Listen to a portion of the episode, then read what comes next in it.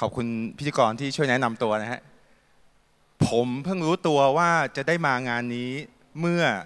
48 ชั่วโมงที่ผ่านมา หลังจากคุณบีไปฟังผมบรรยาย แล้วคุณบีก็ติดต่อคนจัดงานบอกว่า เชิญผมมาบรรยายหน่อย จริงๆ ผมไม่ใช่นักบรรยายครับ ผมเป็นนักนักสืบนะครับ มีใครชอบดูเชอร์ล็อกบ้างครับ ยกมือ ชอบเพราะอะไรครับ ชอบสืบสวนหรือชอบพระเอก จริง ๆ แล้วเรื่องเชอร์ล็อกเนี่ยมันสอนหลายๆอย่าง แล้วจริง ๆ ทราบไหมครับว่าคนที่เขียนเรื่องเชอร์ล็อกเนี่ยคือ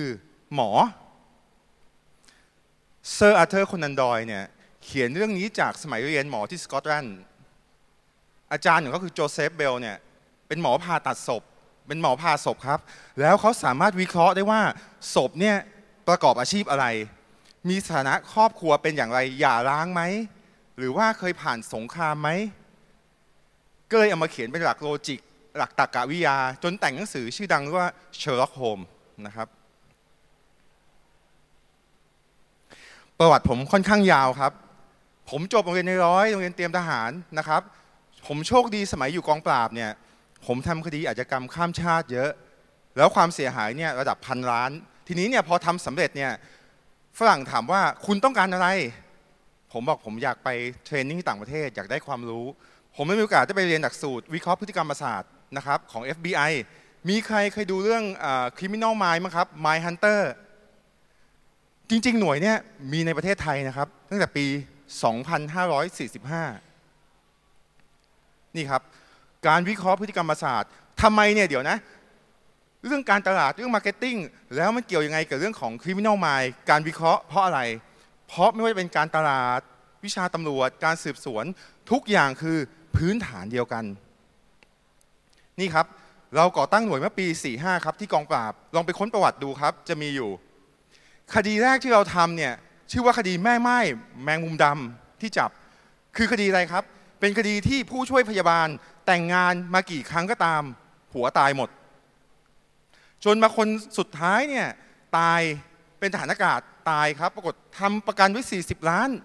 เราเลยมาเช็คย้อนหลังปรากฏว่า ทุกคนสามีคนก่อนหน้าทำประกันเหมือนกันหมด แล้วก็ถูกวางยาเหมือนกันหมด เราศึกษาเคสนี้มานะครับเลยจับเคสนี้ได้ คดีต่อไปคือติ้งต่าง หรือฆาตกรต่อเนื่องเอ๊ะมันเกี่ยวยังไงกับเรื่องการตลาด มันนำมาสู่เรื่องของมีใครรู้จัก MO ไหมครับ modus operandi หรือแผนประทุษกรรม เปรียบเทียบง่ายครับ แผนประทุษกรรมคือสิ่งที่ทำแล้วเพื่อให้สิ่งนั้นสำเร็จด้วยความเคยชิน เช่นอะไรครับ คุณสมใจเป็นสาวออฟฟิศแผนประทุษกรรมของคุณสมใจคือ จะลางานหรือเจ็บป่วยทุกวันศุกร์เพราะอะไร เพราะจะได้หยุดศุกร์เสาร์อาทิตย์ นี่คือแผนประทุษกรรมของเขา ฉะนั้นจะเปรียบเทียบง่ายๆครับ คือความเคยชิน ฉะนั้นเนี่ยการตลาดหรือคนร้ายก็ต้องอาศัยความเคยชิน เช่นเดียวกัน นี่ครับอาชญากรรมมันเปลี่ยน แต่ก่อนครับ คุณอยากโดนจี้โดนปล้นเนี่ยคุณต้องไปไหนครับ ออกจากบ้านก่อนใช่ไหมครับ คุณต้องลำบากออกจากบ้าน หรือถ้าคุณโชคดี โจรอาจจะไปขโมยบ้านขึ้นบ้านของคุณ แต่เดี๋ยวนี้ไม่ต้องครับ โจรเราเสิร์ฟถึงที่ ตั้งแต่มีสมาร์ทโฟน สมาร์ทโฟนเติบโตเหมือน exponential ทุกครอบครัวใช้สมาร์ทโฟนหมด มีใครตื่นนอนมาแล้ว ไม่จับมือถือเป็นอย่างแรกยกมือครับ ไม่มีใช่ครับไม่มีกำลังมึนๆอยู่นอนตื่นมาปุ๊บ กดลิงก์เงินโดนดูดเกลี้ยง นี่คือสิ่งที่เราเจอ นี่คือสถิติความเสียหายครับ เราเปิดแจ้งความออนไลน์มา 14 เดือนกว่าๆเนี่ยท่านทราบไหมครับความเสียหายเท่าไหร่ 38,000 ล้านบาท แล้วเราตามเงินคืนได้เท่าไหร่ครับ 683 ล้านบาท นั่นหมายความว่าถ้าท่านถูกหลอกวันนี้ 100 บาท ท่านมีโอกาสได้เงินคืน 1 บาท 60 สตางค์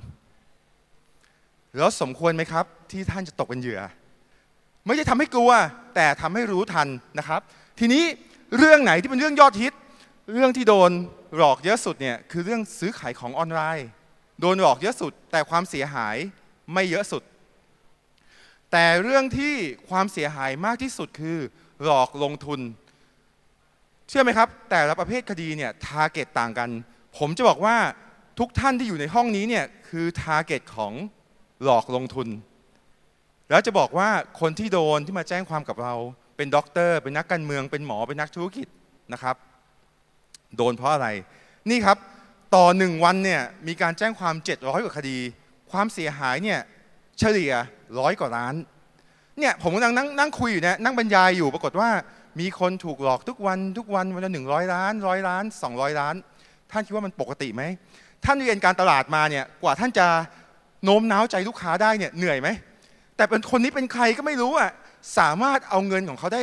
หมดทั้งครอบครัว หมดทั้งชีวิต นี่แหละครับนี่คือการตลาดภาคดักไซด์ที่เราจะมานั่งคุยกัน สิ่งที่เราคุยกันเนี่ยมันแค่ยอดภูเขาน้ำแข็ง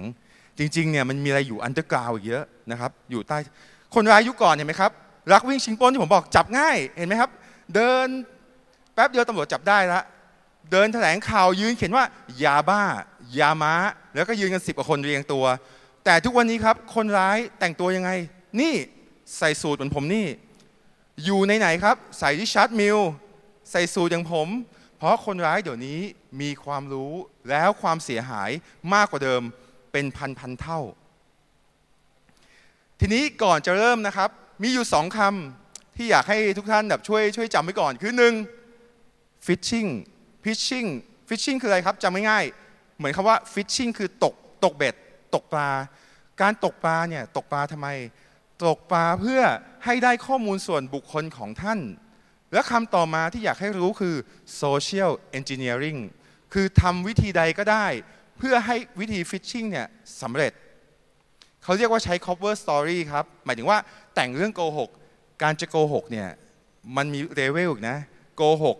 70 80 เหมือนความหวานของกาแฟครับ หวาน 20 หวาน 40 การโกหกก็เหมือนกันนะครับ ท่านคิดว่าเพจทั้ง 4 เพจเนี่ยจริงหรือปลอมครับ เพจแรกไทยเดนมาร์กคนกดไลค์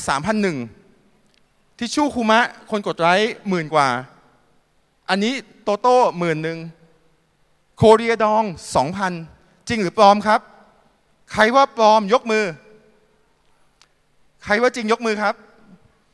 ทำไมถึงคิดว่าปลอม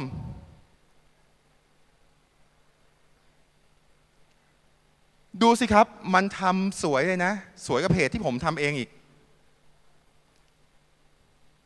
มอเตอร์ไซค์ไฟฟ้า ราคา 900 บาท 899 จริงหรือปลอมครับ ด้วยคอมมอนเซนส์น่ะมันปลอม แต่มีคนตกเป็นเหยื่อเนี่ยหลายร้อยล้าน แล้วคนร้ายเดี๋ยวนี้แสบกว่านั้นครับ มีการใช้ AI กับใช้คนร้ายหน้าม้าเนี่ยมาคอมเมนต์อีก แล้วคอมเมนต์เขียนครับการซื้อที่ดีที่สุดของฉันเคยทำระยะหนึ่ง ตอนแรกฉันกำลังเลเล็กน้อยกับราคา แต่มันคุ้มค่าที่สุด มันใช้ Google Translate แปลมาเนี่ยท่านอาจจะขำว่าเฮ้ยโอ้โห มันตลกอะ่ะแต่เชื่อไหมว่ามีคนมาร้องห่มร้องไห้หมดเนื้อหมดตัวกับอย่างเงี้ย ทุกวัน นี่ครับอีเกียบางนา จริงหรือปลอม จริงหรือปลอมทำไมคิดว่าปลอมครับ เพราะผมเอาขึ้นสไลด์เลยคิดว่าปลอม เพจอีเกียอยู่บางนาครับ แต่คนจัดการเพจแอดมินอยู่เวียดนาม ฉะนั้นเนี่ยถ้าท่านมีเทคนิคง่ายๆ คือท่านไปที่เพจ Facebook ของท่าน ไปดูตรงเกี่ยวกับ แล้วไปดูความโปร่งใส ท่านจะเห็นประวัติการเปลี่ยนชื่อ แล้วก็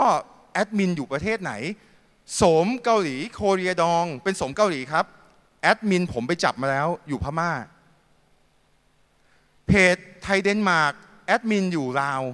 อยู่กัมพูชา ฉะนั้นเนี่ยแค่ท่านดูแค่นี้ท่านจะสามารถป้องกันตัวเองได้ละ ส่วนหนึ่ง ท่านคิดว่า Facebook จริง Facebook ปลอม มันเป็นปัญหาของยุคนี้มากเลยนะครับไอคนที่คุยกับเราตอนนี้มันจริงหรือปลอมวะจริงหรือปลอมครับ เนี่ยมีการแชร์ภาพเมื่อหกปีก่อนน่ะมันดูแบบมันดูมีชีวิตชีวา มันดูแอคทีฟอะจริงหรือปลอม เราถูกสอนว่าไอ้คนร้ายเนี่ยมันสร้าง Facebook แบบง่ายๆเนี่ยมันเอารูปมาแค่ตั้งโปรไฟล์คนร้ายแชร์ภาพ เคสนี้เนี่ยความเสียหายประมาณ 30 ล้าน หลอกขายโรเล็กซ์กับกระเป๋าแบรนด์เนมจากต่างประเทศ นี่ครับ หนักสุดคือมีการ แชร์ภาพเมื่อ 10 ปีก่อน 13 ปีก่อน สมัยคบกันใหม่ๆตั้งแต่ไอเนี่ยยังแบบเป็นสกอยอยู่อะยังแบบยังคบกันใหม่ๆอะเห็นขนาดนี้แล้วโอ้โหมันตัวจริงแน่นอนมันแบบประวัติมันขนาดนั้นไม่ใช่ของปลอมหรอก แต่ท่านรู้ไหมครับ อะไรเกิดขึ้น เจ้าของ Facebook ตัวจริงคือเดบบี้เดบบี้เป็นคนโกตาบารู เป็นคนมาเลเซีย นี่คือเจ้าของ Facebook ตัวจริง แล้วไอ้นี่ใครอะไม่รู้ นี่คือปัญหาของยุคนี้คือสิ่งที่เรากำลังเห็นผ่านหน้าจอ เราไม่รู้เลยว่ามันจริงหรือปลอม ฉะนั้นเนี่ยเราต้องมามีเทคนิควิธีสังเกตว่าจริงหรือปลอม เมื่อสักครู่ครับ เห็นไหมครับว่ามันมีการโพสต์เมื่อ 13 ปีก่อน เขาทำได้ยังไง ไม่ยากเลยครับ Facebook เนี่ยสามารถ edit one post ได้ ถ้าคนที่ชอบเล่น Facebook ก็จะเห็นอยู่ ฉะนั้นวันนี้กลับไปไปดูซิว่าแฟนเราคนที่เราคุยด้วยอยู่ หรือใครก็ตาม มี edit เวลาโพสหรือเปล่า แล้วก็ใครที่เราไม่เคยเจอมี edit เวลาโพสไหม ถ้าเจอสันนิษฐานไว้ก่อนว่า มีบางสิ่งบางอย่างกำลังผิดปกติอยู่ แล้วเราจะสังเกตยังไงครับ ว่ามีการ edit เวลาโพสต์ทราบไหมครับ นี่ครับตรงเครื่องหมายลูกโลกจะมีนาฬิกาเล็ก ๆ อยู่ ถ้าท่านมี friend request แล้วท่านเห็นนาฬิกาเล็ก ๆ เนี่ย70%เผื่อใจไว้ก่อนเลย เจอพี่มิจแน่นอนนะครับ ถ้ามีเวลาว่างก็ลองคุยดูนะครับ ผมรับแจ้งความทราบไหมครับว่าตามสถิติการทำวิจัยเนี่ย คนเราชอบตรวจสอบข้อมูลตอนไหนมากที่สุด ก่อนโอนเงินหรือหลังโอนเงิน เพราะอะไร คือผมเนี่ยงงมากเพราะอะไรรู้ไหมผมเองก็เป็น เวลาผมซื้อของสักสักเพจหนึ่งอะกลัวไม่ได้ของรีบโอนเสร็จปั๊บพอเราเห็นสลิปเฮ้ยไอ้นี่มันชื่อเพราะดีเว้ยเอาไป search หน่อย พอ search ปุ๊บอ้าวเกมแล้ว 52 report แล้วก็มี blacklist seller ฉะนั้นเนี่ยเปลี่ยน mindset ใหม่ว่า คุณควรต้องมีการเช็คก่อนที่จะโอน ก่อนจะโอนเงินอำนาจอธิปไตยทางการเงินเนี่ยเป็นของคุณ แต่หลังจากโอนเงินเนี่ยมันเป็นของใครก็ไม่รู้ อ้อยเข้าปากช้างเนี่ยไปแหกปากช้าง ช้างก็ไม่คายออกมาหรอกครับ ต่อมามีใครเคยมีเพื่อนยืมตังค์ทาง Facebook ไหมทางไลน์หรือ Facebook ครับ ยกมือเชื่อว่าทุกคนก็มีประสบการณ์คล้าย ๆ กัน ผมคิดมาตลอดเลยครับว่า คนที่จะแฮกไลน์แฮก Facebook ได้เนี่ยมันต้องจบวิศวะคอม มันเป็นจีเนียสมันเป็นแฮกเกอร์ในตำนาน นี่ครับ เคสนี้มีเพื่อนนายกคนหนึ่งของประเทศหนึ่ง ถูกแฮกไลน์แล้วไปยืมตังค์อธิบดีช่วงแต่งตั้ง อธิบดีให้ไหมครับ ให้มันไม่มีใครถามหรอกว่า เฮ้ยท่าน ท่านจะเอาตังค์ไปทำอะไรอะ่ะหนึ่งล้านบาทที่ถูกเอาไป แล้วมาตรวจสอบที่หลังพอโทรคุยกันถึงบางอ้อว่า ท่านครับ เป็นยังไงไหมครับ ท่านสบายดีไหมคือตั้งใจจะโทรทวงตังค์แหละ แต่ไม่กล้าทวงตรงๆ อธิบดีก็บอกอ๋อสบายดีสบายดี สุดท้ายก็เลยความแตกว่าอ๋อโดนแฮ็กไลน์แฮ็กเฟซบุ๊กนี่ครับแต่อย่างนี้ก็เกินไปนะ สวัสดีครับ ผมพิธา ผมต้องการเงินบัตรทูมันนี่สามร้อยบาทเนี่ย อันนี้อันนี้เอามีมากกว่า คืออันนี้ตลกเกิน วิธีเนี่ยเขาทำยังไงผมจะบอกให้ครับ ย้อนกลับมาว่าคำว่า social engineering นะครับ วิธีการของพวกนี้คือ เขาจะมีการสร้างเรื่องให้เรามากดลิงก์ถามว่าเฮ้ย ฉันไม่กดหรอก มันจะมีวิธีการครับเช่นบอกเฮ้ยพี่พี่หนูเจอเมียพี่เดินกับใครก็ไม่รู้เนี่ย พี่ลองดูสิปุ๊บแล้วก็ส่งลิงก์มาให้ พอส่งลิงก์มาปั๊บสิ่งที่เราเจอคืออะไร ให้ล็อกอินหน้า Facebook ด้วย username password บางคนไม่ได้ยืนยันตัวตน 2 ชั้น ก็เผลอกรอก password กรอก username กรอกอีเมลไป ก็เลยโดนคนร้ายก็จะรู้ เพราะว่าคนร้ายทำเพจดักเอาไว้เนี่ยวิธีการง่ายๆครับ แล้วคนที่ก่อเหตุเนี่ยจบป .4 จบป .4 ครับ แต่เขาอาศัยอยู่กับอุปกรณ์พวกนี้มาก ๆทำจนเกิดความเคยชิน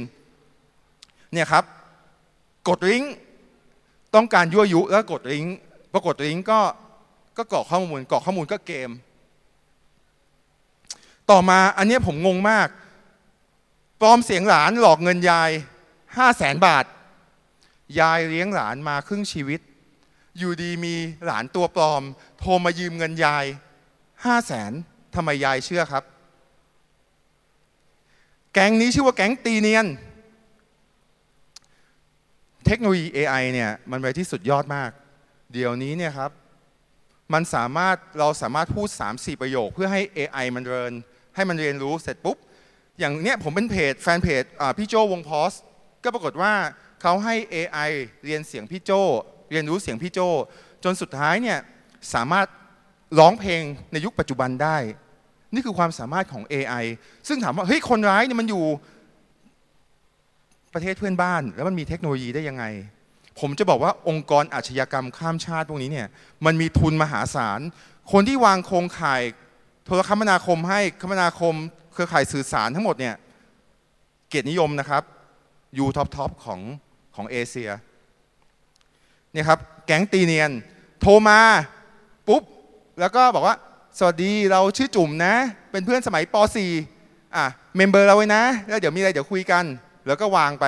อีกหนึ่งอาทิตย์ โทรหาใหม่ แล้วคนร้ายรู้ข้อมูลเราได้ยังไง เคยสงสัยไหมสงสัยไหมครับ คนร้ายรู้ได้ยังไง มันมาจากการที่คนไทยส่วนใหญ่เนี่ยเข้าไม่ถึงเงินกู้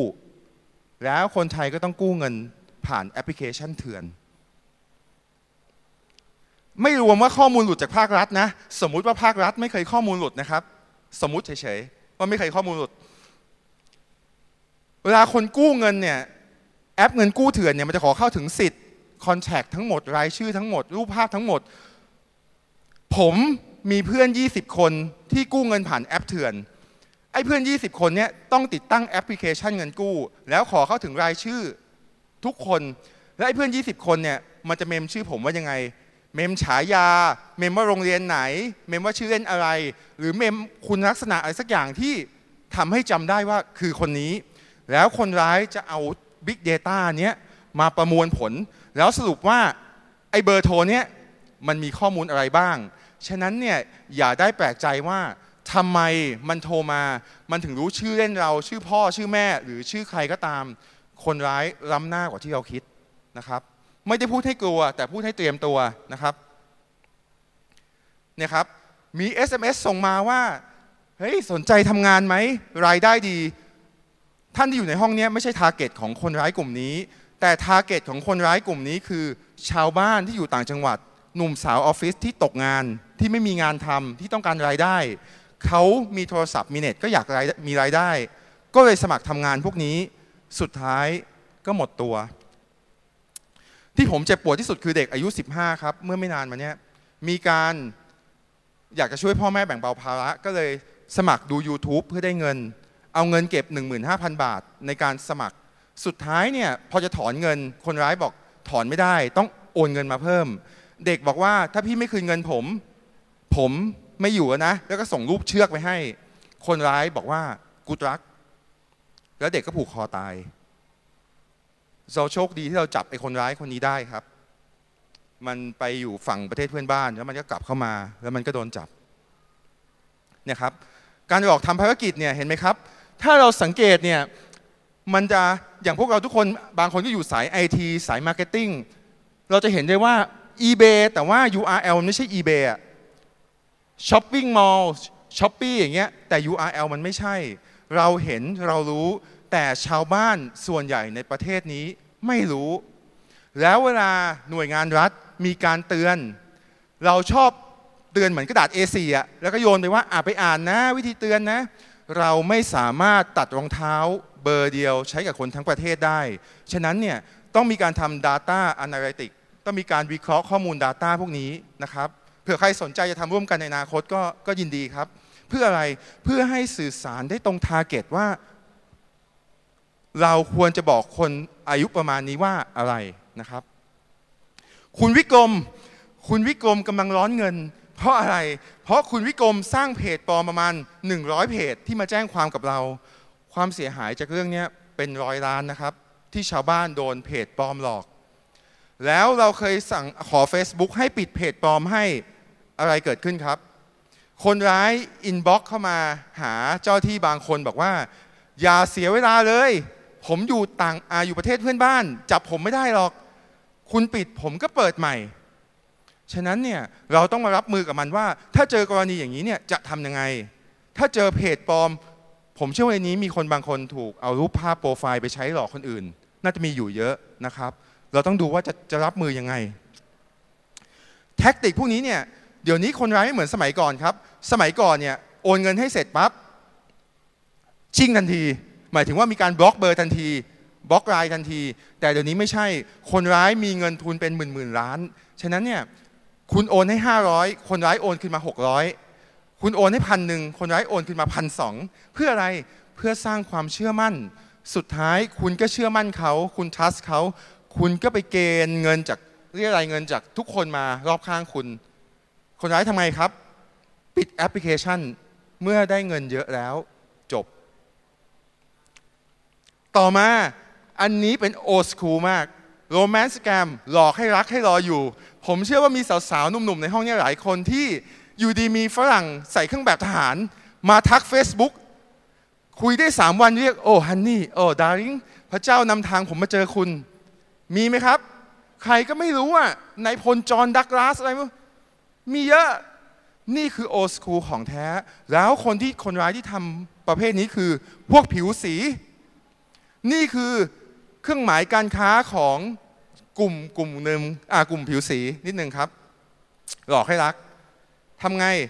อันนี้เป็นเคสจริงครับ เคสนี้เนี่ยผู้เสียหายอยู่ดีก็มี Facebook ทักมาบอกว่าเออคุณครับพอดีผมโชคดีมากเลยเนี่ยพระเจ้าแนะนำผมมาให้รู้จักคุณอย่างเงี้ย ก็เลยงงว่าพระเจ้าเล่น Facebook ด้วยเหรอ พออย่างนี้ครับ พออินบ็อกซ์เสร็จปั๊บเขาบอกว่าไงผมเป็นหมอทหารไปรบอยู่ที่อิรัก แล้วกำลังจะเกษียณแล้วมีเงินเกษียณเนี่ย ผมกำลังมองหาคนสักคนหนึ่งที่มาใช้ชีวิตที่เหลืออยู่ในอนาคตร่วมกัน โอ้โห เข้าพอดเรื่องไหมครับ แต่คุณครับ เดี๋ยวก่อน เราคุย Messenger มันไม่ค่อยสะดวก แอดไลน์ไหมครับไลน์เนี่ยมีคนใช้อยู่ 4 ประเทศ ไทยญี่ปุ่นเกาหลีใต้ แล้วก็อินโด ฉะนั้นเนี่ยคนอเมริกาไม่เล่นไลน์อยู่แล้วครับ แอดไลน์เสร็จยังไงครับ มีการส่งคลิปวิดีโอส่งรูปภาพทุกวัน เออที่รักวันนี้ผมอยู่ในสงคราม ผมแบบโอ้โหเหนื่อยมากรักษาคนเจ็บคนป่วยเนี่ยยังดีนะที่มีหมาที่บ้านเป็นกำลังใจอย่างเงี้ยแต่เขาไม่ทำอย่างหนึ่งรู้ไหมครับ คืออะไร เขาจะไม่ยอมวิดีโอคอลเพราะว่าเออที่รักผมอยากจะเปิดกล้องใจจะขาดแต่เป็นกฎของการรบว่า ผมไม่สามารถเปิดกล้องคุยคุณได้ ผมอยู่ภาวะสงครามเฮ้ยแต่มึงคุยกันทั้งวันเนี่ยนะมึงส่งไลน์หาทั้งวันมึงกลัวการเปิดกล้องเนี่ย นี่คือประเภทที่หนึ่งมีหนักกว่านั้นครับ ยอมเปิดกล้อง แต่มันรู้จุดอ่อนว่าคนไทยหลายคนยังไม่ถนัดภาษาอังกฤษ ผลคืออะไรครับ คนร้ายใช้วิธีการเปิดคลิปวิดีโอ พอเห็นหน้าฝรั่งหล่อๆปุ๊บโอ้ยเขินยิ้มยิ้มยิ้ม คนร้ายมันก็เปิดวิดีโออันนี้ก็ยิ้มยิ้มยิ้มแล้วก็วางสายไปก็คิดว่าเนี่ยเขาเปิดกล้องแล้วตัวจริงแน่นอนแม่ของจริง เราจะเป็นสะพ้ายฝรั่งนะ สุดท้ายนี่คือ วิธีการแก้ไขพวกนี้ง่ายเดียวครับ ให้มันยักคิ้วหลิวตา ให้มันแค่ขี้มูกโชว์ก็ได้เอาง่ายๆ ให้มันกระพริบตา เพราะอะไรเพราะว่าส่วนใหญ่คนร้ายพวกนี้ มันจะเปิดคลิปวิดีโอ ถ้ามันยอมเปิดกล้องนะ มีการส่งเงินสดให้ดูครับ บอกว่าที่รัก ตอนนี้เงินสดสแตนบายรอแล้วเนี่ยเตรียมขนขึ้นเครื่องบินไปลงสวนภูมิ คุณเตรียมรอรับเลยนะ คุณจะซื้อบ้านซื้อรถทุกอย่างพร้อม เคสนี้คนถูกหลอกจบปริญญาเอกครับ คุยได้วันหนึ่งบอกที่รักตอนนี้ของคุณมีคนติดต่อคุณหรือยังอ๋อยังไม่มีค่ะ แล้วไงต่อครับ ตอนนี้ของติดอยู่สุวรรณภูมิ คุณต้องไปจ่ายคัสตอมก่อน เงินสดที่ผมใส่กล่องมาเนี่ย ติดอยู่ที่สุญญากากร เอาอย่างนี้ไม่ต้องกังวล คุณโอนเงินมาให้เอเจนต์ผม ไอหมอนี่ไปรบอยู่อิรัก ปรากฏว่าไงครับ ไปเปิดแบงค์ธนาคารหนึ่งในประเทศไทย เห็นความผิดปกติไหมครับ ถ้าเรามองด้วยใจที่เป็นกลางเนี่ย แต่เชื่อไหมว่ามีคนตกหลุมพรางนี้แล้วไม่สามารถขึ้นได้เลย มียังเชื่อหัวปักหัวปั๊มว่าเขาจะมา ให้โอนเงินให้3ามแสนห้านะครับ วิธีการของพวกนี้คือ จะส่งใบอินวอยปลอม แก้วแหวนเงินทองต่างๆนานา .jpg คือเป็นเหรียญเป็นเป็นกระเป๋าทิปรองเท้าทิป ทุกอย่างส่งภาพให้เพื่อเพื่อความน่าเชื่อถือ สุดท้ายครับ เราก็มีการสืบสวนเพื่อจะกระชากหน้ากากว่าจริง ๆ เทพบุตรคุณหมอคนนี้คือใคร แล้วนี่ก็คือความจริงครับ ฝั่งนี้คือเทพบุตรในออนไลน์ สิ่งนี้คือสิ่งที่เราไปเจอมา ช็อกไหมครับ ความฝันพังทลาย วิมานพังทลายทันที อันนี้เนี่ยถ้าท่านถูกหลอกเงินเนี่ยไม่เท่าไหร่ แต่ปัจจุบันสิ่งที่ผมพบคือ มีการหลอกให้เปิดบัญชีให้ให้เอาบัญชีไปให้ใช้บอกว่าเดี๋ยวจะมีเงินจาก UN โอนมา คิดดูครับ คนร้ายเดี๋ยวนี้ น่ากลัวขนาดไหน แพทเทิร์นนะครับ สร้างโปรไฟล์ปลอม หาเหยื่อผ่านโซเชียลมีเดียช่องทางหาเหยื่อก็ตามเว็บแอปหาคู่ต่างๆ แอปคุยแอปฝึกภาษา เชื่อว่าหลายท่านก็อาจจะเจอคนร้ายแบบนี้อยู่ หรือบางท่านกำลังคุยอยู่นะครับ ก็ลองดูเผื่อว่าจะสะกิดต่อมเอ๊ะต่อมอะไรบ้าง แต่หลายท่านมีการเบรมเหยื่อ ผมได้ยินมาเยอะมาก ผมไม่ค่อยสบายใจว่าทำไมเหยื่อถึงไม่ฉลาดทำไมคุณถึงถูกหลอกทำไมถึงไม่รู้ทันเขา แต่ผมจะบอกว่าเหยื่อไม่ได้ไม่ฉลาด แต่คนร้ายพัฒนาไปไกลมาก คนร้ายมีการแบ่งหน้าที่กันทำแล้วคนร้ายสวมบทบาทเป็นนักโปรไฟเลอร์คืออะไรครับ ก่อนที่จะลงมือกับเหยื่อคนไหนเนี่ยคนร้ายจะมีการเก็บข้อมูลในโซเชียลมีเดียเหยื่อทั้งหมด เพื่ออะไรเพื่อรู้ว่าเหยื่อคนนี้ชอบอะไรชอบกินอะไรงานอดิเรกอะไรสนใจอะไร ชอบผู้ชายสเปคไหน ผู้หญิงสเปคไหน แล้วคนร้ายจะไปสร้างตัวตนขึ้นมา เพื่อให้สอดคล้องกับชายในฝัน หญิงในฝันของเขา เรื่องนี้ไปใช้กับการตลาดได้ครับ ในการทำในการทำวิจัยนะฮะหลังจากนั้นเนี่ยผมมีโอกาสได้คุยกับสัมภาษณ์เหยื่อแทบทุกคนพูดเหมือนกันเลยว่า มันเหมือนคนที่รู้ใจขนาดผัวที่บ้านยังไม่รู้ใจขนาดนี้เลยอย่างเงี้ย ขนาดแฟนที่บ้านยังไม่รู้ใจขนาดนี้เลย เพราะอะไร เพราะคนร้ายทำการบ้านมาก่อน แล้วก็จะมีการชวนคุยคุยเนี่ยไม่ได้คุยสามวันแล้วชวนลงทุนนะ คุยเป็นเดือน คุยเป็นเดือนโดยที่เป็นเรื่องทั่วไปเลยกินข้าวหรือยังทำอะไรอยู่ฝนตกไหมเดือนหนึ่งเพื่ออะไรเพื่อทำให้เรามั่นใจเกณฑ์ทัสขึ้นมา ให้เราเชื่อมั่น หลังจากนั้นเนี่ยคนร้ายจะบอกว่าเอ่อที่รักผมคงคุยกับคุณได้ไม่เยอะแล้วเพราะว่า ผมต้องไปเทรดหุ้น พอดีเมื่อวานเพิ่งโอนเงินให้พ่อไป 2 ล้านเหรียญพอดีได้กำไรจากการเทรดหุ้นมาไอเราคุยกันเดือนหนึ่งก็แบบสนใจเฮ้ยมันทำยังไงอะก็เข้าสู่กระบวนการติดกับ คนชวนคุยคือคนคนป้อครับกับคนชวนเทรดเนี่ยคือคนละคนกัน ก็นำมาสู่สแกมเว็บไซต์ความเสียหายของเคสนี้เนี่ยปีที่ผ่านมาเนี่ยหนึ่งหมื่นสองพันล้าน แล้วตามเงินคืนแทบไม่ได้เลยครับ ที่คนไทยตกเป็นเหยื่อ 12,000 ล้านนะครับ Binance.com กลายเป็น BinancePro.com Coindex กลายเป็นกลายเป็นอะไรสักอย่าง Uniswap เป็น Uniswap อะไรเงี้ย คือพวกนี้เนี่ยถามว่าต่อให้คนที่เรียนรู้มาก็ยังพลาดได้ ท่านเดาสิครับว่าเคส all time high ของผมเนี่ยผู้เสียหายเคสเดียวในหนึ่งเดือนเนี่ยเสียหายเยอะสุดเท่าไหร่ ผมมีนักลงทุนในตลาดหลักทรัพย์คนหนึ่งครับหนึ่งเดือนเนี่ยเสียหายไป 175 ล้าน ไม่ได้เงินคืน 175 ล้าน แล้วก็มีคนหนึ่งโดนไป 85 ล้าน อย่างที่ผมบอกคนร้ายเดี๋ยวนี้มีการทำโปรไฟเลอร์มีการทำโปรไฟลิ่งไว้ก่อน ฉะนั้นเขาวิเคราะห์แล้วว่าคนนี้มีกำลังจ่ายเท่าไหร่ เขาจะเริ่มจากเงินน้อยๆก่อน 5,000 บาท เช่นที่รักคุณโอนมา 5,000 บาท ถ้าผมโกงคุณคุณเลิกคบผมไปเลย อีกวันหนึ่งคนคนร้ายโอนคืนมาให้ 6,000 บาทกำไรพันหนึ่งก็ยังไม่เชื่อนะ โอนไป 20,000 คนร้ายโอนคืนมา 25,000กำไร 5,000 เคส 85 ล้านเนี่ยโอนไป 10 ล้าน คนร้ายโอนคืนมา 11 ล้าน ให้กำไรล้านหนึ่งเป็นคุณจะไปต่อหรือพอแค่นี้ ไปต่อไหมไปต่อก็เลยจบที่ 85 ล้านไงครับ นี่คือวิธีการของคนร้าย แล้วถามว่าคนร้ายมันกล้าเสี่ยงได้ยังไง กล้าวัดดวงได้ยังไง เพราะคนร้ายมีการทำ profiling ไว้ก่อน มีการทำ research ไว้ก่อนว่า คนนี้มีกำลังจ่ายเท่าไหร่ นิสัยใจคอเป็นยังไง เนี่ยครับ มันจะทำแอปที่เราสังเกตเห็นเหมือนแอปปลอมอะวิธีดูครับ พวก graphic user interface ก็ดูแบบง่อยๆ นิดนึงอะไรเงี้ย ก็จะมีดูแบบนั่นหน่อย แต่เดี๋ยวนี้เนียนขึ้นครับ จริงๆเนี่ยถ้าเราไม่รีบร้อนเนี่ยเราเอา URL เนี่ยไปหาวันจดทะเบียนก็ได้ อย่างถ้าจะเทรดเว็บไหนเนี่ยถ้าเพิ่งจดทะเบียนได้ไม่ถึง 1 ปีเนี่ยหรือจดได้ไม่ถึง 6 เดือนเนี่ยอย่าเทรดเลย ไปติดดอยกับแอปที่เป็นทางการดีกว่า เทรดก็ยากแล้วติดดอยกระจาย โดนหลอกอีกเจ็บใจสองเท่านะครับ หนักสุดคือโปรโมชั่นคู่ชีวิต หลังจากผมมีการชวนคุยใช่ไหมครับ ชวนคุยจนเชื่อใจ ชวนเทรด เสร็จปั๊บมันจะมีโปรโมชั่นหนึ่งบอกว่าที่รัก เราจะมาสร้างครอบครัวกันดีกว่า เดี๋ยวผมจะช่วยคุณหาเงิน เรามาลงเพิ่มคนละสองแสนเหรียญไหมคุณสองแสนผมสองแสนเอาไหมอ่าพอตกลงเอาคนละครึ่งเลยกำไรแบ่งกัน ยอดเงินอ่าเราก็ไปโอนเงินเข้าสองแสนเหรียญไอ้คนร้ายก็โอนเข้าสองแสนเหรียญแต่ไอ้สองแสนเหรียญที่คนร้ายมันโอนเข้าอะมันคือเงินทิป เพราะคนร้ายมันสามารถคีย์เลขอะไรก็ได้ แล้วยังไงครับ ปรากฏพอเรารู้ตัวว่าโดนโกงปั๊บ เราก็ไปร้องห่มร้องไห้กับไอ้คนนั้นบอกว่า เฮ้ยทำไมคุณต้องมาทำกับเราแบบนี้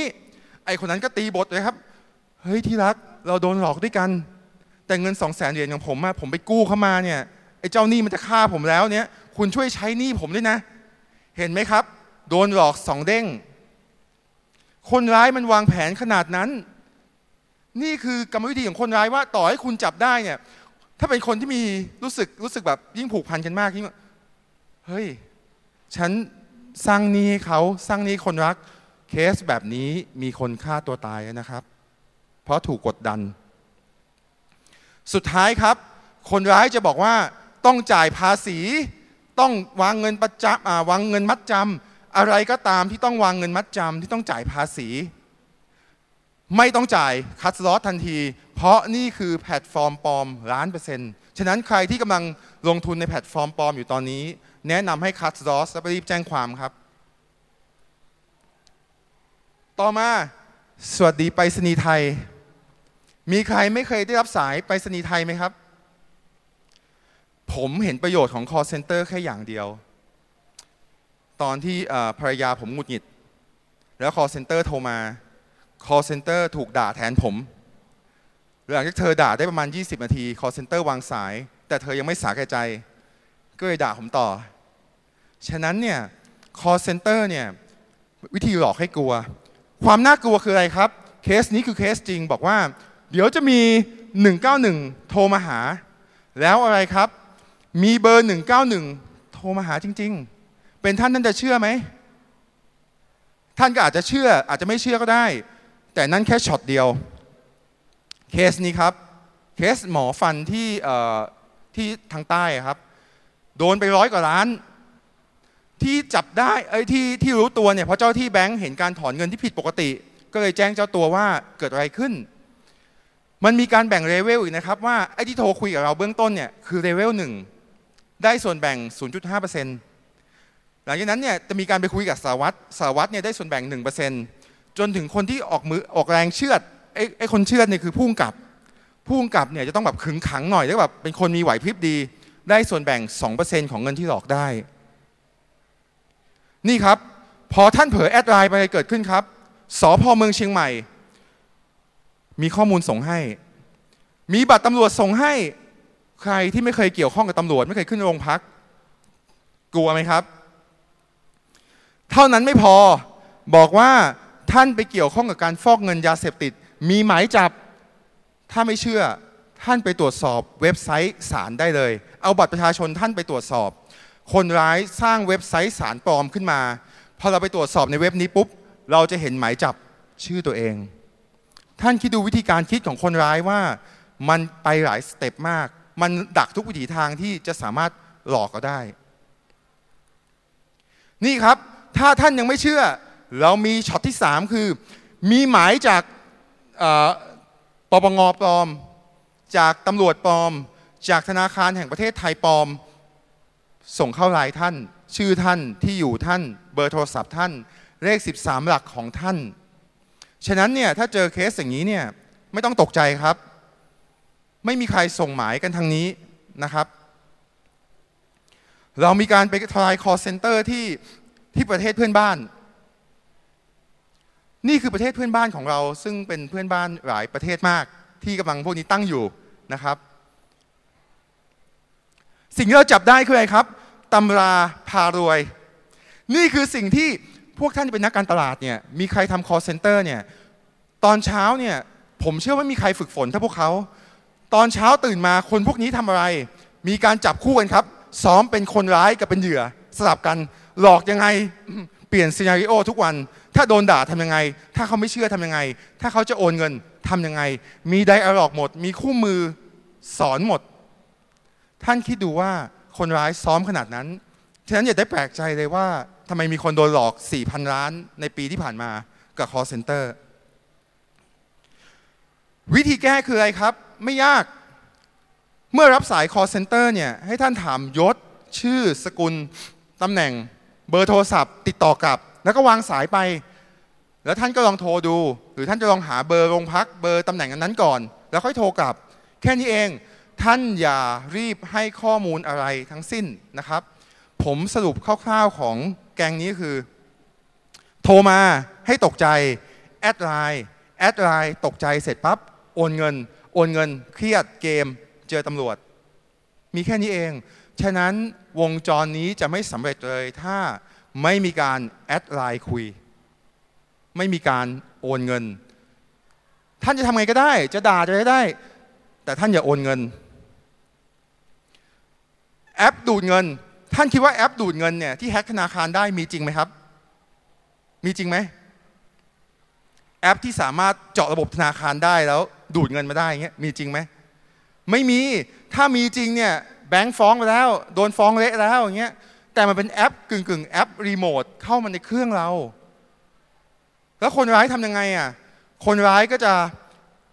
ทำเรื่องอ่า cover story หรือ social engineering บอกว่าเนี่ยช่วงชำระภาษี ช่วงจ่ายภาษีก็แบบให้ดาวน์โหลดแอปในการคืนภาษี เพื่อโน้มน้าวให้ท่านดาวน์โหลด แล้วดาวน์โหลดยังไงต่อครับ ท่านติดตั้งแอป คนที่โดน 90%คือ Android เพราะสามารถติดตั้งดาวน์โหลดนอกนอกไอ้ Play Store ได้นะครับดาวน์โหลดลิงก์ได้นะครับ คนร้ายจะมีการเปลี่ยนไปตาม season อย่างช่วงจ่ายภาษีที่ดิน ก็จะเป็นเว็บไซต์กรมที่ดินปลอม แอปกรมที่ดินปลอม เชื่อไหมครับว่าคนที่โดนอย่างนี้เนี่ยหลายร้อยล้านหลายพันล้านนะครับ ที่โดนแอปกรมที่ดินปลอมแอป DSI ปลอมแอปตำรวจปลอม เพราะอะไร แอปพวกนี้จะมีหลักการอย่างหนึ่งคือ เมื่อท่านติดตั้งแอปเสร็จ เขาจะให้ท่านติดตั้งใส่พิน 6 หลักสำหรับเข้าแอปทำไมคนร้ายต้องให้ท่านใส่พิน 6 หลักครับ เพราะคนร้ายรู้ว่าพิน 6 หลักเนี่ยไม่มีใครตั้งหลายชุดหรอก คนจะใช้พินชุดเดียวกันกับทุกธนาคาร ฉะนั้นเนี่ยใครที่ตั้งพินเซตเดียวกันเนี่ยมีโอกาสจะโดนดูดเงินสูง แต่เดี๋ยวนี้ ธนาคารมีการเปลี่ยนแปลงปรับปรุงพวกแอปพลิเคชัน คือ ถ้ามีการแคปหน้าจอบันทึกหน้าจอหรือรีโมทเข้ามาแอปธนาคารจะปิดทันที แล้วคนร้ายทำยังไงครับ คนร้ายจะบอกว่าให้ไปดาวน์โหลดแอปเวอร์ชันเก่ามาใช้ แล้วคนร้ายใช้วิธีการเดิมเลยครับ เข้าไปติดตั้งโปรแกรมใส่ PIN แล้วก็ดูดเงินออกมา ต่อมา มีคนบอกว่า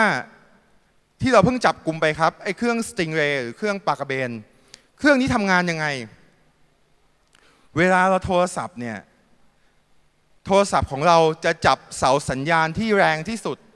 เพื่ออะไรเพื่อมีการถ่ายส่งถ่ายข้อมูลทั้ง SMS ทั้ง Data ทั้งเสียงต่างๆไอ้เครื่องนี้หลักการของมันคือ มันจะปล่อยสัญญาณที่แรงกว่า เพื่อหลอกโทรศัพท์เราว่าฉันคือเสาโทรศัพท์นะ มันคือ fault based station มันจะหลอก แล้วแล้วถามว่าต้องหลอกทำไม เพราะเดี๋ยวนี้เนี่ยการที่คุณจะส่ง SMS เนี่ยโดยใช้หัวเป็นหัวธนาคาร หัวหน่วยงานราชการเนี่ยคุณต้องมีการลงทะเบียนไว้ก่อน คุณไม่สามารถส่งได้โดยหลักการปกติ แต่คนร้ายใช้วิธีการนี้เพื่ออะไรครับ เพื่อให้ SMS เนี่ยมันเข้าไปแทรกตัวอยู่ใน SMS จริง เห็นไหมครับ คนร้ายมันคำนวณขนาดนี้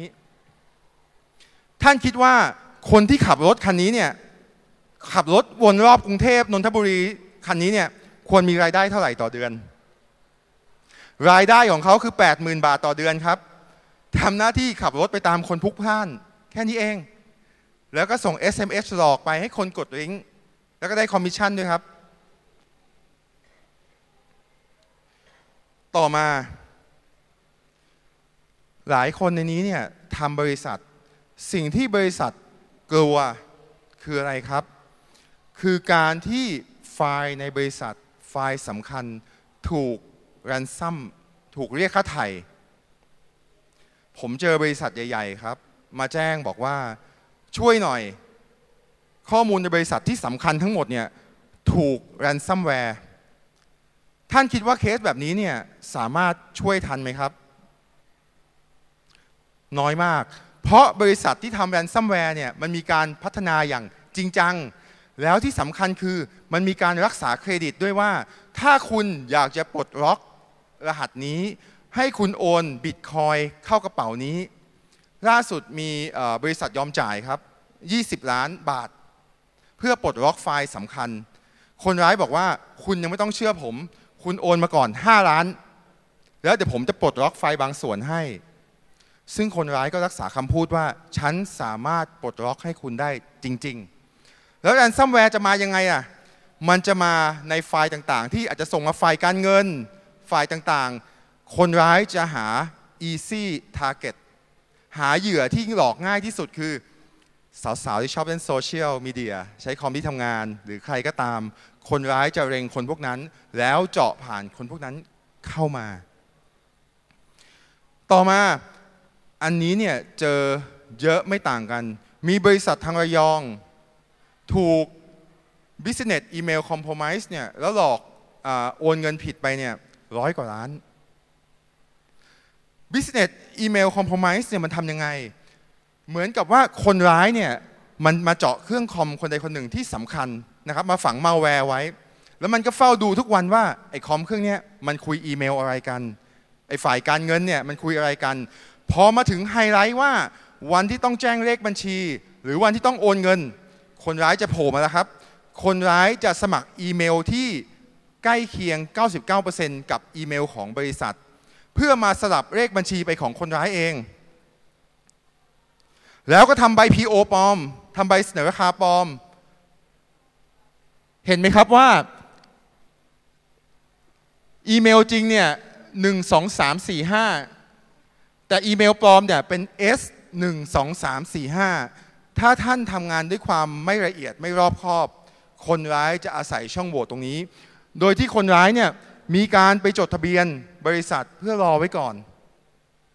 นี่เพื่อความน่าเชื่อถือไปจดบริษัทรอไว้ก่อนเลยครับ